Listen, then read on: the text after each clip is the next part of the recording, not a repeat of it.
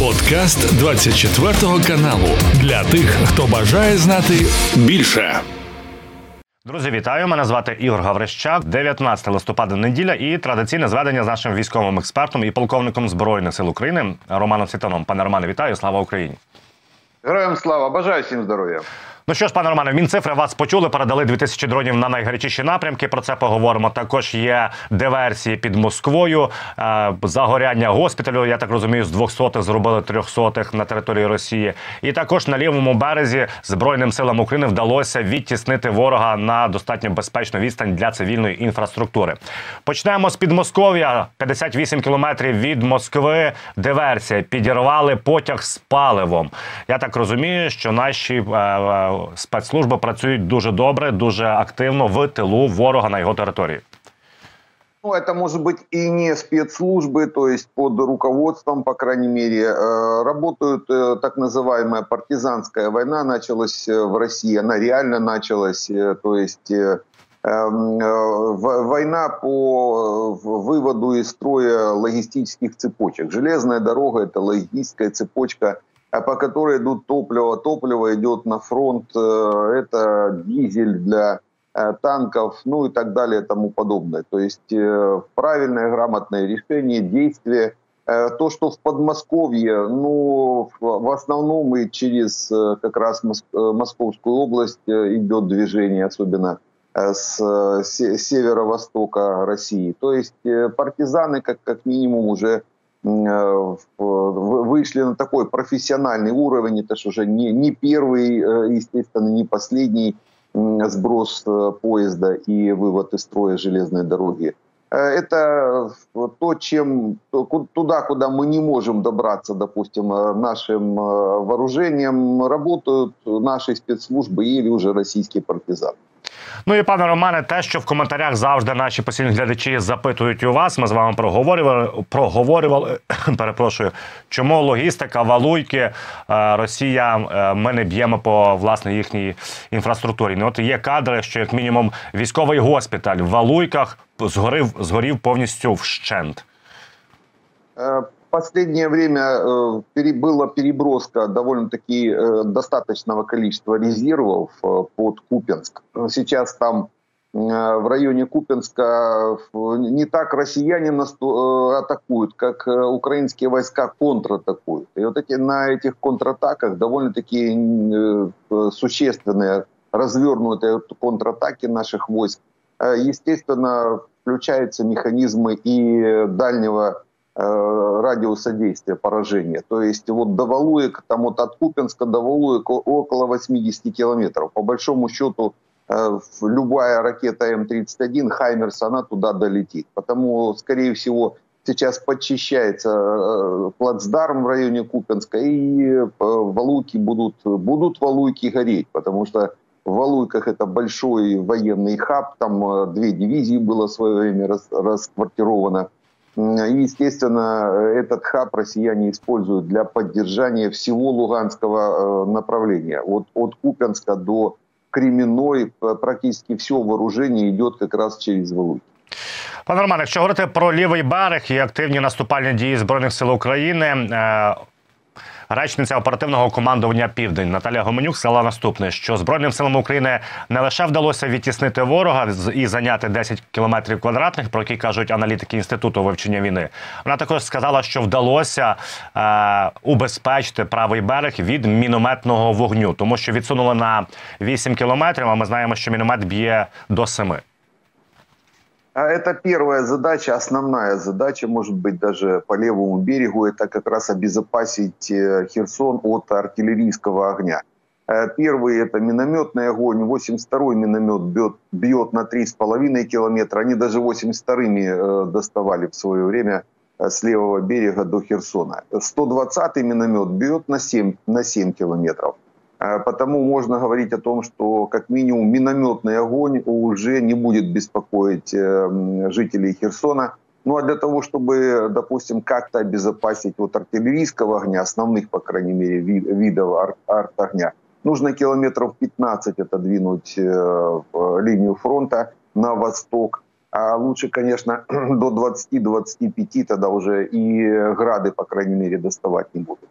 То есть эту первую задачу как раз и выполняют наши вооруженные силы на левом берегу. Ну, плюс еще пару задач, которые могут выполнить параллельно, потому беспроигрышный вариант, естественно, работы наших на левом берегу. Это попытаться сорвать российские части с Авдеевки, допустим, или из того же Бахмута, Купянска. Для усиления они могут перекинуть их на левый берег. Ну и разворачивать плацдарм уже из тактических до оперативного уровня плацдармов, которые уже могут дать возможность форсировать Днепр тяжелой техники. Ну, посмотрим, ситуация развивается, положительная динамика есть. Наши войска на левом берегу в режиме активной обороны, там закапываться невозможно, вода рядом стоит с поверхностью, потому в режиме активной обороны уходим из-под ударов, двигаемся, маневрируем противника, достаем артиллерии с правого берега. Тут продолжается боевая работа. Пане Романе, про бойову роботу і що необхідно на фронті. Один з військових кореспондентів, йому вдалося поговорити з головнокомандувачем Збройних сил України Валерієм Залужним. І Валерій Залужний сказав наступне. Я навіть процитую, що сказав Залужний. Трохи військової математики. Чим більше снарядів, тим більше збережених життів. Чим менше снарядів, тим більше втрати. Це є закономірність. І ви теж про це говорите постійно. Що каже Залужний? Що особливо потрібно зараз снаряди 122 міліметру. Мовляв, нам від Радянського Союзу в спадщину залишилися такі артустановки, як Гвоздика і гаубиці Д-30. Їх велика кількість і, відповідно, 122 міліметр необхідний. Офіційно останнього разу ми отримували цей снаряд 22 вересня. 122 калибра, их несколько калибров. Вот у нас сейчас есть 4 калибра, те, которыми мы сейчас работаем, основные калибры. 155-й калибр – это натовский калибр. В основном вся техника НАТО именно 155-го калибра. Старая советская техника у нас 152-го тяжелый калибр и 122-й средний калибр, который действительно у нас очень много стволов, именно 122-го. И это самый такой расходуемый материал, потому что у нас их было много, конечно, у нас были серьезные запасы 122-го калибра, но он уже вышел, в принципе, еще в прошлом году, мы практически на нулевые складские остатки вышли по этому калибру. И сейчас запрашиваем у наших партнеров, в мире он есть, его можно найти, его можно купить. Это такой основной калибр советский, который практически весь земной шар, который был как-то ориентирован на Советский Союз в свое время. В основном эти пушки, гаубицы этого калибра были розданы по шарику, и, естественно, вместе с запасом 122-го. Это, кстати, этот же калибр сейчас и эти же пушки Д-30 передала Северная Корея россиянам. То есть у них этот калибр тоже основной, и они тоже по нему вышли на нулевые складки, почему они его же запросили в Северной Корее. Потому, если, конечно, есть возможность, а его купить, в принципе, возможно. Есть достаточное количество фирм, которые продают, его просто надо находить, закупать и завозить. То есть создавать определенные потоки для того, чтобы забрасывать. И 4-й, 105-й калибр, но 105-й калибр он был больше для пушек типа «Рапира». И те же танки французские, допустим, тоже 105-й калибр, колесные танки. То есть вот 4 калибра, которые нам нужны. Пане Романе, от, власне, ми говорили з вами вчора про дрони, що де дрони, і начебто нас подивилися. Михайло Федоров і повідомив наступне, що на найгарячіші напрямки передали більше 2000 дронів, серед яких розвідувальні, камікадзе і багаторазові бомбери. І, що цікаво, всі вони вітчизняного виробництва.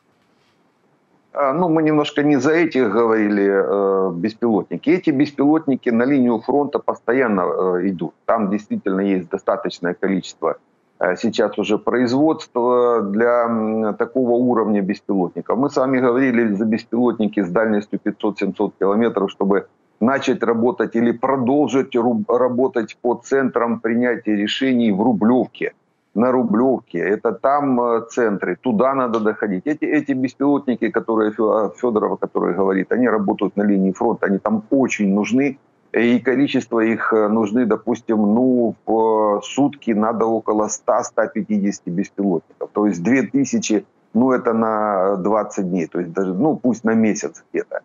Тем более беспилотники такого уровня, это расходный материал, надо понимать. Дело в том, что беспилотник живет, ну, на нуле, на линии фронта недолго.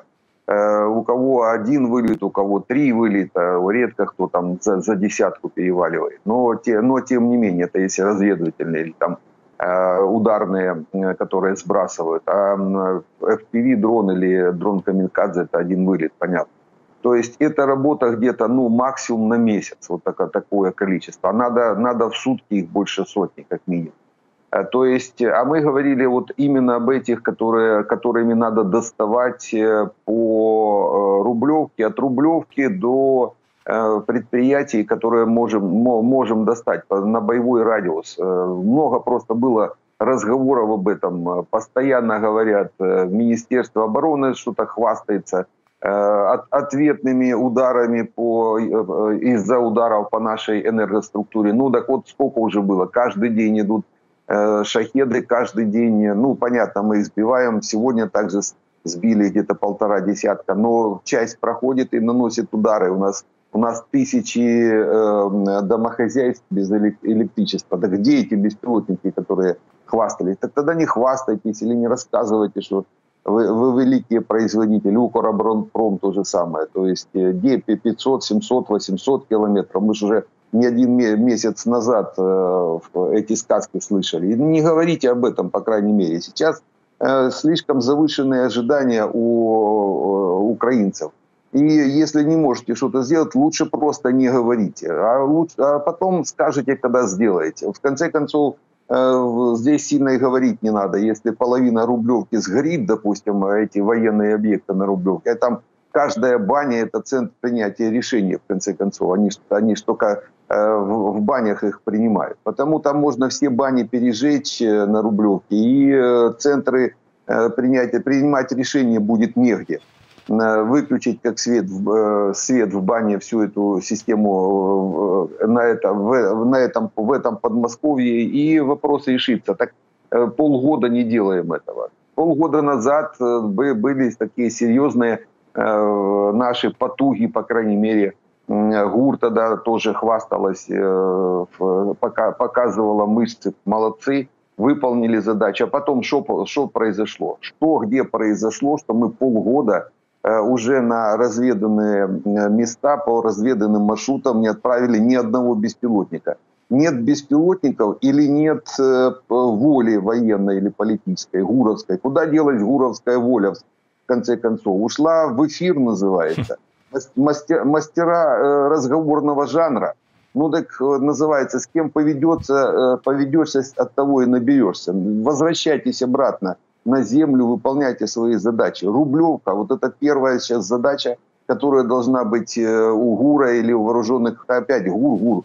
Дело не в ГУРе, дело в вооруженных силах Украины. ГУР надо ставить в общий строй, в ВСУ, под управление Залужного, и выполнять боевые задачи, не слушать и не ввязываться ни в какие договорники, и не слушать никаких ограничений. Занимайтесь своим прямым делом в составі вооружених сил України. Пане Романе, якщо говорити про авіацію, от зараз розганяють, і це, до речі, Головне управління розвідки повідомляє, в Росії розганяють і ПСО, начебто наш льотчик на Су-27 перебрався в стан ворога, і вони його переманили. Зараз дуже активно це поширюють. Летчиков Су-27 у нас не слишком много, если так уже сказать мягко. И все друг друга знаем. Никто никуда не перелетал, и все сушки на месте. Поэтому это очередное. Это мы с вами говорили.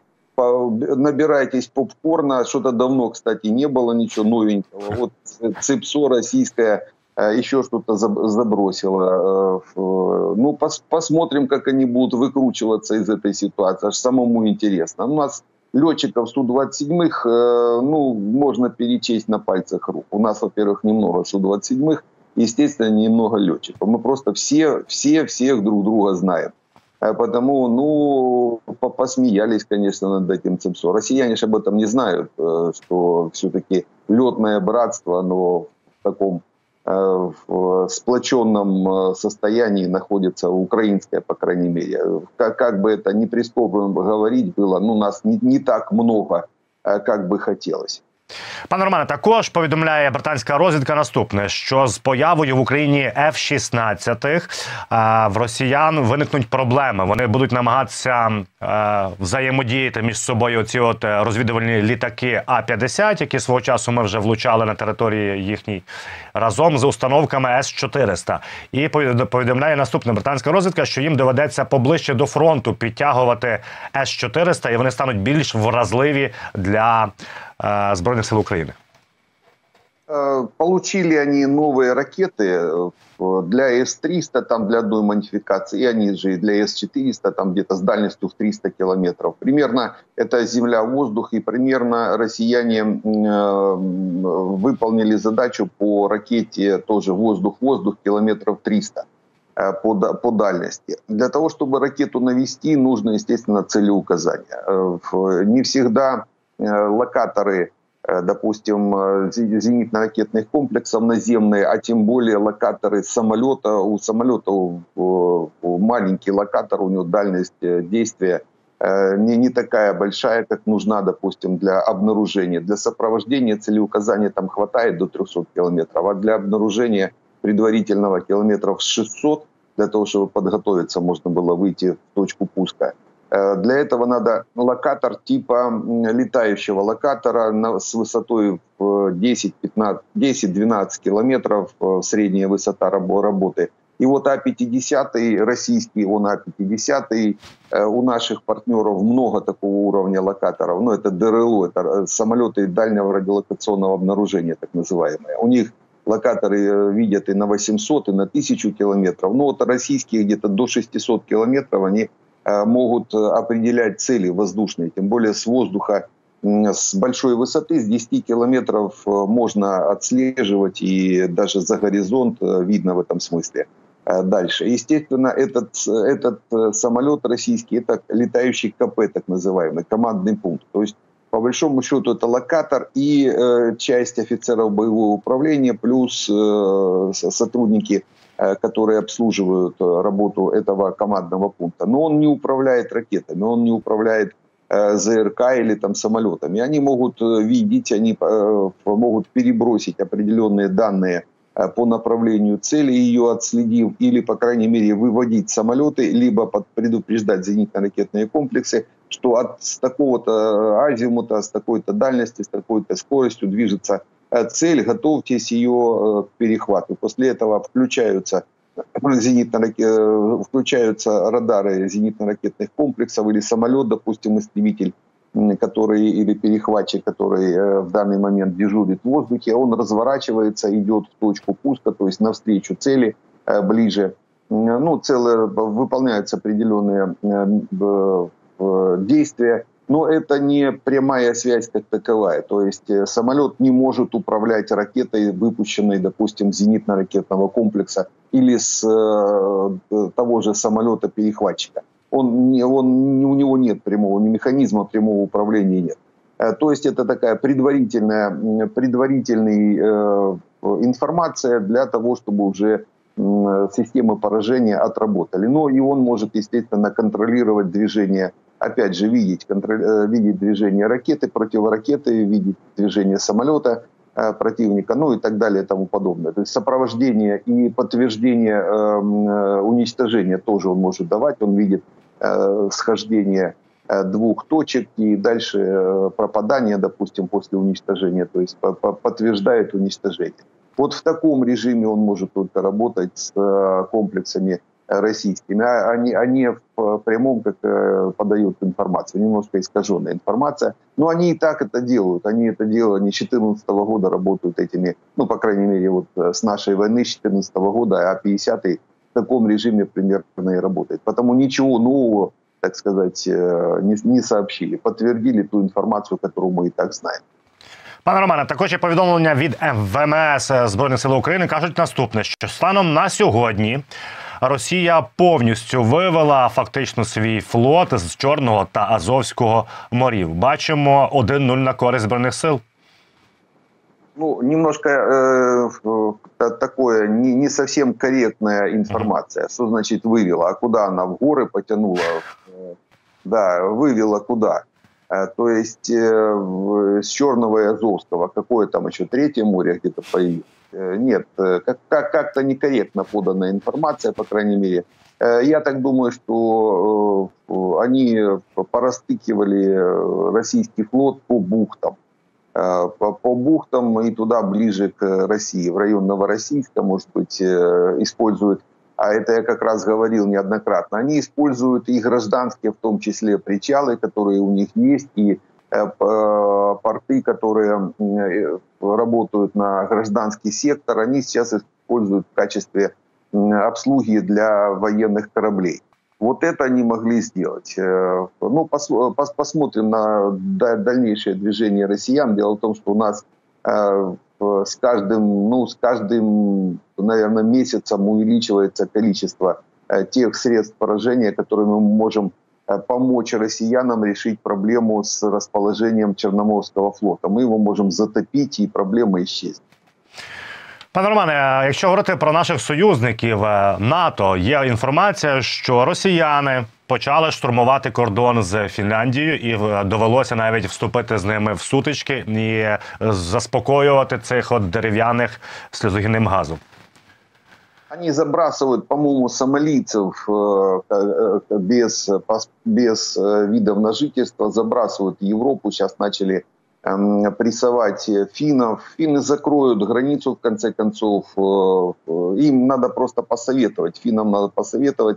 Оптимально обратитесь к генералу Наеву, Сергею Наеву. Он расскажет, как правильно, грамотно от россиян отрыть и построить фортификационные сооружения.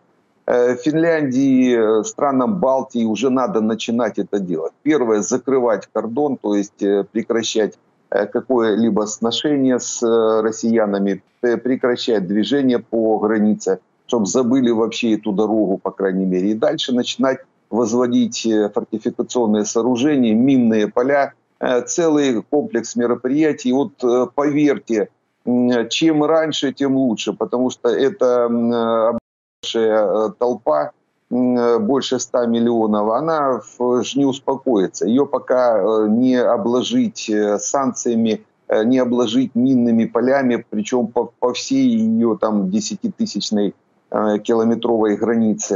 Ее нельзя выпускать никуда. Это уже такое отбросы цивилизации, в конце концов. Они даже вот таким методом пользуются, как с теми же финнами. Тоже было с поляками, тоже будет и с странами Балтии. Начинайте уже отрываться, запускайте производство мин и начинайте минироваться. Карты минных полей, еще раз повторюсь, запросите у Сергея Наева, он знает, как эту толпу останавливать. Ну, до речі, ви згадали про країни Балтії, що треба готуватися. Знову ж таки, вас і почули, тому що є фотознімок, що в Естонії вже на кордоні з Росією виставляють оці от зуби дракона. Як то кажуть, пане Романе, береженого Бог береже, і мати такого сусіда треба будувати щось. Ну, они не помогают. Это больше для какого-то, может быть, информационного потока, для успокоения, внутреннего успокоения. Помогают очень хорошо мины. Поверьте летчику, называется. Помогают мины. Потому минное производство запускайте и минируйтесь где-то глубину километров 5, наверное, она будет проминировать. И тогда будете спать спокойно, по крайней мере, там толпа русских сомалийцев к вам не заявится. Сполучені Штати Америки, Джо Байден кажуть наступне. Це передає видання Foreign Policy, що США перебувають за крок до початку Третьої світової війни, яку можуть програти. І, власне, про що вони кажуть в цьому виданні, в цій статті, що якщо Китай розпочне агресію проти Тайваню, тоді фактично відкривається три поля бою для Сполучених Штатів Америки. Це Близький Схід, Україна і Тайвань. І вони можуть не витримати цієї конкуренції, цієї війни. Ну, вот поспорю с этим. Дело в том, что Тайвань – это остров. Как, интересно, китайцы попадут на этот остров? Или даже если и попадут, как-то подойдут, зацепятся за какой-то плацдарм, но их сбросят сразу. А, допустим, в противостоянии какой авиации, ракеты, допустим, ну, так у Тайваня и у американцев достаточное количество авиации и ракет. У Китая нет никакого варианта военного развития событий по Тайваню. Вот просто его не существует. Потому что то количество авиации, ракет и кораблей, которые нужно для завоевания Тайваня, у китайцев просто нет. И не будет. Это практически невозможно. Он все-таки не маленький остров, потому захватить его с военной точки зрения будет невозможно. Блокировать, да, можно как-то блокировать подходы, отходы, то есть это уже экономическая диверсия. Но дело в том, что экономическая блокада, но дело в том, что если Китай заблокирует экономически, то там эти 1,5 миллиарда перейдут в режим лаптеногих, так сказать, сомбреро на голову, лапти на ногу и на ноги, и кузнечиков ловить, жрать, потому что просто будет полностью выключен вся экономика Китая. Они на полном ходу в бетон ударятся, потому этого тоже не будет. По Тайваню, скорее всего, вопрос будет решаться, Китай его отложит на длительное дальнейшее решение, в основном в экономической, политической, может быть, сфере. Китай сейчас надеется на перевыборы президента Тайваня на январь 2024 года, почему никто там ничего и делать не будет. А с января они уже будут принимать какое-то решение. Во-первых, с новым правительством Тайваня начнут работать, будут предлагать им свои механизмы развития ситуации. Потому по Тайваню войны там точно не будет. Третья мировая уже идет, Соединенные Штаты уже в ней участвуют. То есть ничего, так сказать, нового оно не будет. Остается конфликт такой реальный, предполагаемый конфликт в районе Северной Кореи. Этот северокорейский пончик, если где-то переберет, то его успокоят. Там есть уже чем его успокоить. А вопрос по Ближнему Востоку, он уже решен, я бы так сказал. Дело в том, что по Хамасу, Цахалу осталось, ну, может быть, несколько недель дозачистить от радикалов. Дальше будет вопрос решаться по занятию сектора Газы. Израилю не дадут захватить сектор Газа, как раз для того, чтобы не началась Третья мировая. Вот если Израиль захватит эти территории и там Цахал останется, тогда будет Третья мировая. А если будет доведена до конца уже эта полицейская военная операция, которую они сейчас проводят, уничтожено радикальное крыло этого российского Хамаса, ну тогда ничего там не будет, там просто закончатся боевые действия, и наконец-то организуется палестинское государство. Иран не вмешается, если такое развитие событий будет. Хезболла без Ирана будет ровно сидеть на 5-й точке, тоже не вмешается. Потому никаких проблем пока по такому серьезному развитию под видом там, Третьей мировой войны не будет. Она уже идет, но она идет вот такими методами. И вот остается, по большому счету, военный конфликт остается в горячей фазе в Украине, между нашим государством, которое борется за свою независимость и восстанавливает территориальную целостность, и останется гипотетически горячий конфликт, может быть, развиться только в районе Северной Кореи. Но я так понимаю, что после того, как вопрос решится на Ближнем Востоке, в ближайшее время это будет, вот, может быть, до начала декабря. К концу года это точно там все успокоится. И в следующем году основная часть решится в Украине. Останется Северная Корея, но после этого я не думаю, что северокорейские лидеры как-то будут сильно на что-то надавливать. И там, по-моему, тоже в следующем году может решиться как раз этот конфликт и не горячий фаз. Там есть другие механизмы. Пане Романе, трішки асиметрично, ми пішли на завершення про шахеди, які летіли в Україну цієї ночі на 19 листопада. 19 летіли, 15 збили. Мені здається, чи якось важче почало нам ліквідовувати оці от мопеди? Нет, у нас достаточное количество зенитно-ракетных комплексов, у нас достаточное, достаточно никогда не бывает, в смысле много оружия никогда не бывает. У нас увеличилось количество мобильных групп. Просто россияне, понимая, что нет смысла им там 50 шахедов отправлять, допустим, на Киев. Их все собьют еще на подходе. Увеличенная плотность ПВО. Они выбирают маршруты, на которых либо отсутствует наше ПВО, то есть зенитно-ракетные комплексы, которые могут работать там нечего прикрывать. Есть такие направления, что действительно нечего прикрывать, и по полям же не будут россияне лупить шахедами, естественно, там не стоят ЗРК. Вот они выбирают вот такие и маршруты выбирают, и как-то пробираются к центру уже там, где их перехватывают наше ПВО. То есть это разница в прошлом году, когда мы сбивали там чуть ли не 100% под 40, под 50 шахедов, и сейчас это как раз в этом. Россияне выбирают легкие маршруты, иногда даже, так бы сказал, легкие цели. Они не важны, допустим, по некоторым позициям, и для россиян в том числе, но для того, чтобы показать хоть какую-то работу, а не стопроцентное уничтожение шахедов. Они идут вот так, хитрят, я бы так сказал. Хитрят, они что же там хотят получить очередную соплю на грудь за уничтожение чего-то в Украине, там сельского туалета или еще чего-нибудь. Ну, естественно, показать какую-то свою работу. Там есть своя финансовая градация за выполнение боевых задач. То есть они сейчас пытаются, у них задача сейчас не уничтожить объекты, основные украинской инфраструктуры, а задача как раз выполнить какое-то боевое поражение, чтобы за него можно было получить какую-то ковришку уже в той системе, в которой они в данный момент находятся. Пане Романе, дякую за це зведення. Нагадую, сьогодні 19 листопада, неділя. Це був подкаст для тих, хто бажає знати більше. Підписуйся на 24 канал у Spotify, Apple Podcast і Google Podcast.